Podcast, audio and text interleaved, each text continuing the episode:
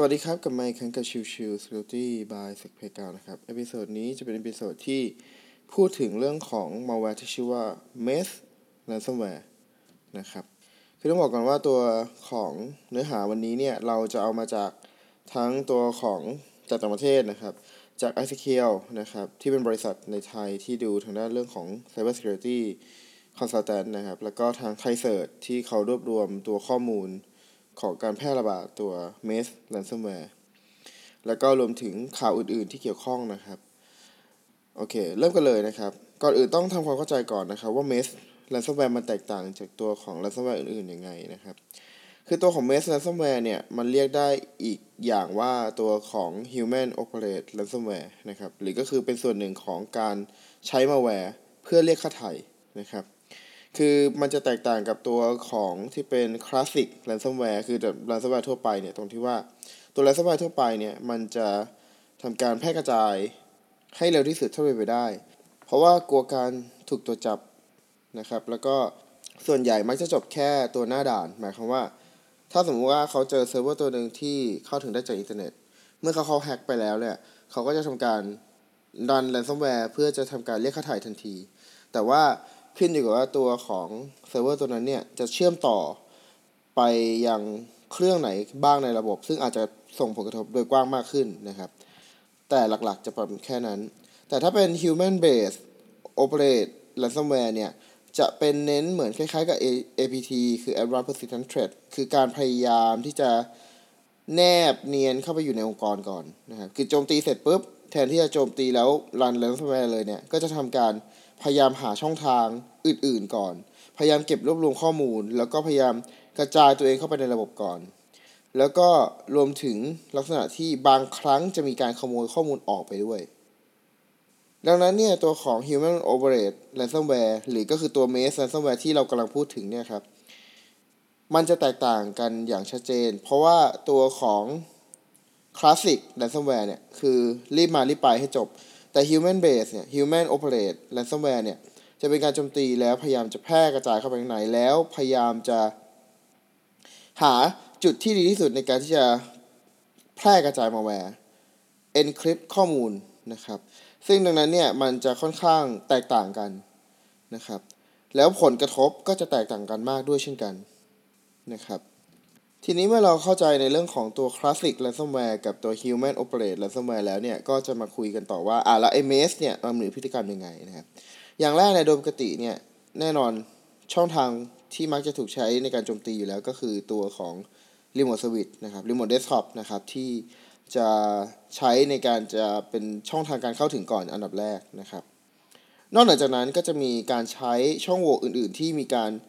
ถูกพูดถึง แล้วก็ถูกใช้ในแมลแวร์จำนวนมาก ในช่วงปี 2019 ที่ผ่านมา ก็คือเรื่องของ Citrix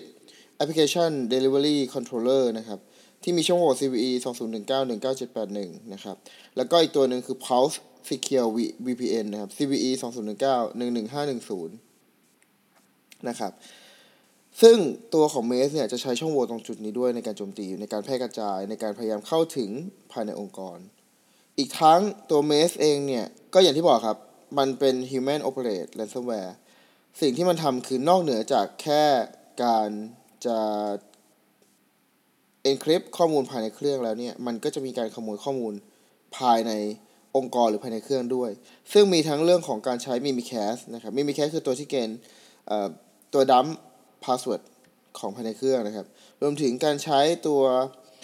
Cobalt Strike นะครับ ซึ่งเป็นเครื่องมือหนึ่ง ในการที่จะโจมตีภายใน ซึ่ง Cobalt Strike ก็จะมีโมดูลหลาย ๆ อย่างที่ใช้ในการทำรีโมท เช่น Pass the Hash WinRM หรือ PsExec อะไรเงี้ยเป็นต้นนะครับ แล้วก็ตัวของต่อมาคือการพยายามฝังตัวเข้าไปนะครับ ก็ใช้ตัว schedule task นะครับ โดยการที่ตัวของคนเนี่ยจะทำการพยายามโจมตียังไงก็ได้ให้โจมตีไปที่ AD ก่อน เมื่อพยายามโจมตีไปที่ AD เสร็จปุ๊บนะครับ เขาก็จะพยายามให้ตัวของ AD ทำการสั่งงาน มีการติดตั้งตัวของ schedule task ที่จะไปดึงตัวสคริปต์จากตัวเซิร์ฟเวอร์ที่อาจจะอยู่ภายในก็ได้ครับ หรือจากเซิร์ฟเวอร์ภายนอกที่เป็นที่เป็น Maze ransomware ในการ run เพื่อจะให้เอ่อเซิร์ฟเวอร์ภายในองค์กรทั้งหมด หรือ user ทั้งหมดภายในองค์กรเนี่ย ถูกเข้ารหัส นะครับ ซึ่งผลกระทบเนี่ยจะแตกต่างกับตัวของclassic ransomware อย่างมากนะครับ คือเราเคยคุยก่อนหน้านี้แล้วว่าถ้าเป็นตัวของ classic ransomware เนี่ยคือรีบมารีบไปจบ แต่ว่าถ้าเป็นตัวของคนที่ใช้ Maze เนี่ยเขาจะเน้นโจมตีไปที่องค์กรก่อน จะโจมตีไปที่ส่วนกลางขององค์กรยังไงก็ได้ให้แบบพยายามเอา AD มาให้ได้ พยายามจะเอาตัวส่วนกลางขององค์กรให้ได้ จากนั้นเสร็จก็จะทำการติดตั้งตัว policy ให้ user ต่างๆทำการ run ตัว ransomware นะครับ ซึ่งผลกระทบแตกต่างกันมาก คือจากปกติเนี่ย อาจจะเป็นแค่ตัวเซิร์ฟเวอร์ตัวเดียวถูกไหมครับ ถ้าถ้าปกติเราจะโดน ransomware คือโดนตัวหน้าสุดอะไรเงี้ย แต่ในนี้กลายเป็นว่ามันคือโดนทั้งองค์กรนะครับ มันจะแตกต่างกับผลกระทบโดยโดยปกติมากๆนะครับ ซึ่งล่าสุดนะครับ ก็ทางการไฟฟ้าส่วนภูมิภาคก็ยอมรับว่าถูกการโจมตีแบบ Maze ransomware นะครับทำให้ตัวของทางองค์กรไม่สามารถให้บริการทางด้านอินเทอร์เน็ตได้ในเป็นช่วงระยะเวลาเป็นสัปดาห์ เพราะว่าด้วยความที่ผลกระทบมันแตกต่างกันนะครับ ทีนี้เรามาดูเรื่องของคำแนะนำในการป้องกันบ้างนะครับ คือแน่นอนว่าโดยปกติ ถ้าสมมุติว่าจะตัดไฟตั้งแต่ต้นลมได้ดีที่สุดคือเรื่องของการ patch ครับ การ patch ตัวของ เซิร์ฟเวอร์ใดๆก็แล้วแต่ที่สามารถถูกเข้าถึงได้จากอินเทอร์เน็ตเป็นสิ่งที่สำคัญมากนะครับ เป็นสิ่งที่สำคัญมากๆ เพราะว่ามันคือ entry point ให้กับตัวของ threat actor ต่างๆ สามารถเข้าถึงภายในองค์กรได้นะครับ รวมถึงตัวของ remote desktop นะครับ remote desktop เนี่ย ผมเคยพูดไปในหลาย episode ว่ามันจะต้องเข้าถึงจาก VPN เท่านั้น มันไม่ควรจะเข้าถึงผ่านตัวระบบ Internet Facing ใด ๆ มันจะต้องผ่าน VPN ก่อนชั้นหนึ่งเสมอ แต่ผมก็ยังเห็นในประเทศไทยและก็ในทั่วโลกถ้าพูดจริงแล้ว ก็ยังมีการเข้าถึง Remote Desktop จากภายนอกนะครับ ซึ่งก็ไม่แนะนำไม่แนะนำมากๆนะครับ แนะนำให้ทำการเข้าถึง Remote Desktop ใด ๆ ก็แล้วแต่ผ่าน VPN ก่อนเสมอ ซึ่ง VPN ที่ว่าก็อย่างที่ผมบอกครับ ถ้าคุณจะใช้ตัว Pulse Secure VPN หรือตัวใด ๆ ก็แล้วแต่ แนะนำให้ทำการอัปเดตแพทอยู่เสมอครับ เพื่อจะให้ป้องกันการโจมตีที่อาจจะเกิดขึ้นได้กับตัวอุปกรณ์ VPN เหล่านั้นนะครับ อย่างที่สองที่เราต้องมีแน่ ๆ คือเรื่องของการ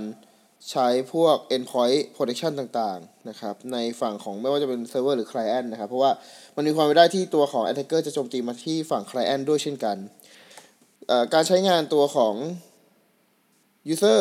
ก็เป็นถือว่าเป็นส่วนสำคัญในการที่จะถูกเข้าถึงได้จากแฮกเกอร์เช่นกัน ดังนั้นการจะติดตั้ง endpoint ที่ดี แล้วก็มีการอัปเดตตัวของแอนติไวรัสเสมอ พวกนี้เป็นสิ่งที่สำคัญนะครับ นอกเหนือจากนั้นเนี่ยการทำ endpoint segmentation ก็เป็นสิ่งที่จำเป็นมาก ๆ เช่นกันนะครับ คือในลักษณะที่เป็นการ เข้าถึงกันระหว่างตัวของเซิร์ฟเวอร์ด้วยกันเอง หรือแม้แต่เซิร์ฟเวอร์ข้ามโซนกันก็แล้วแต่ สิ่งเหล่านี้เราต้องทำการ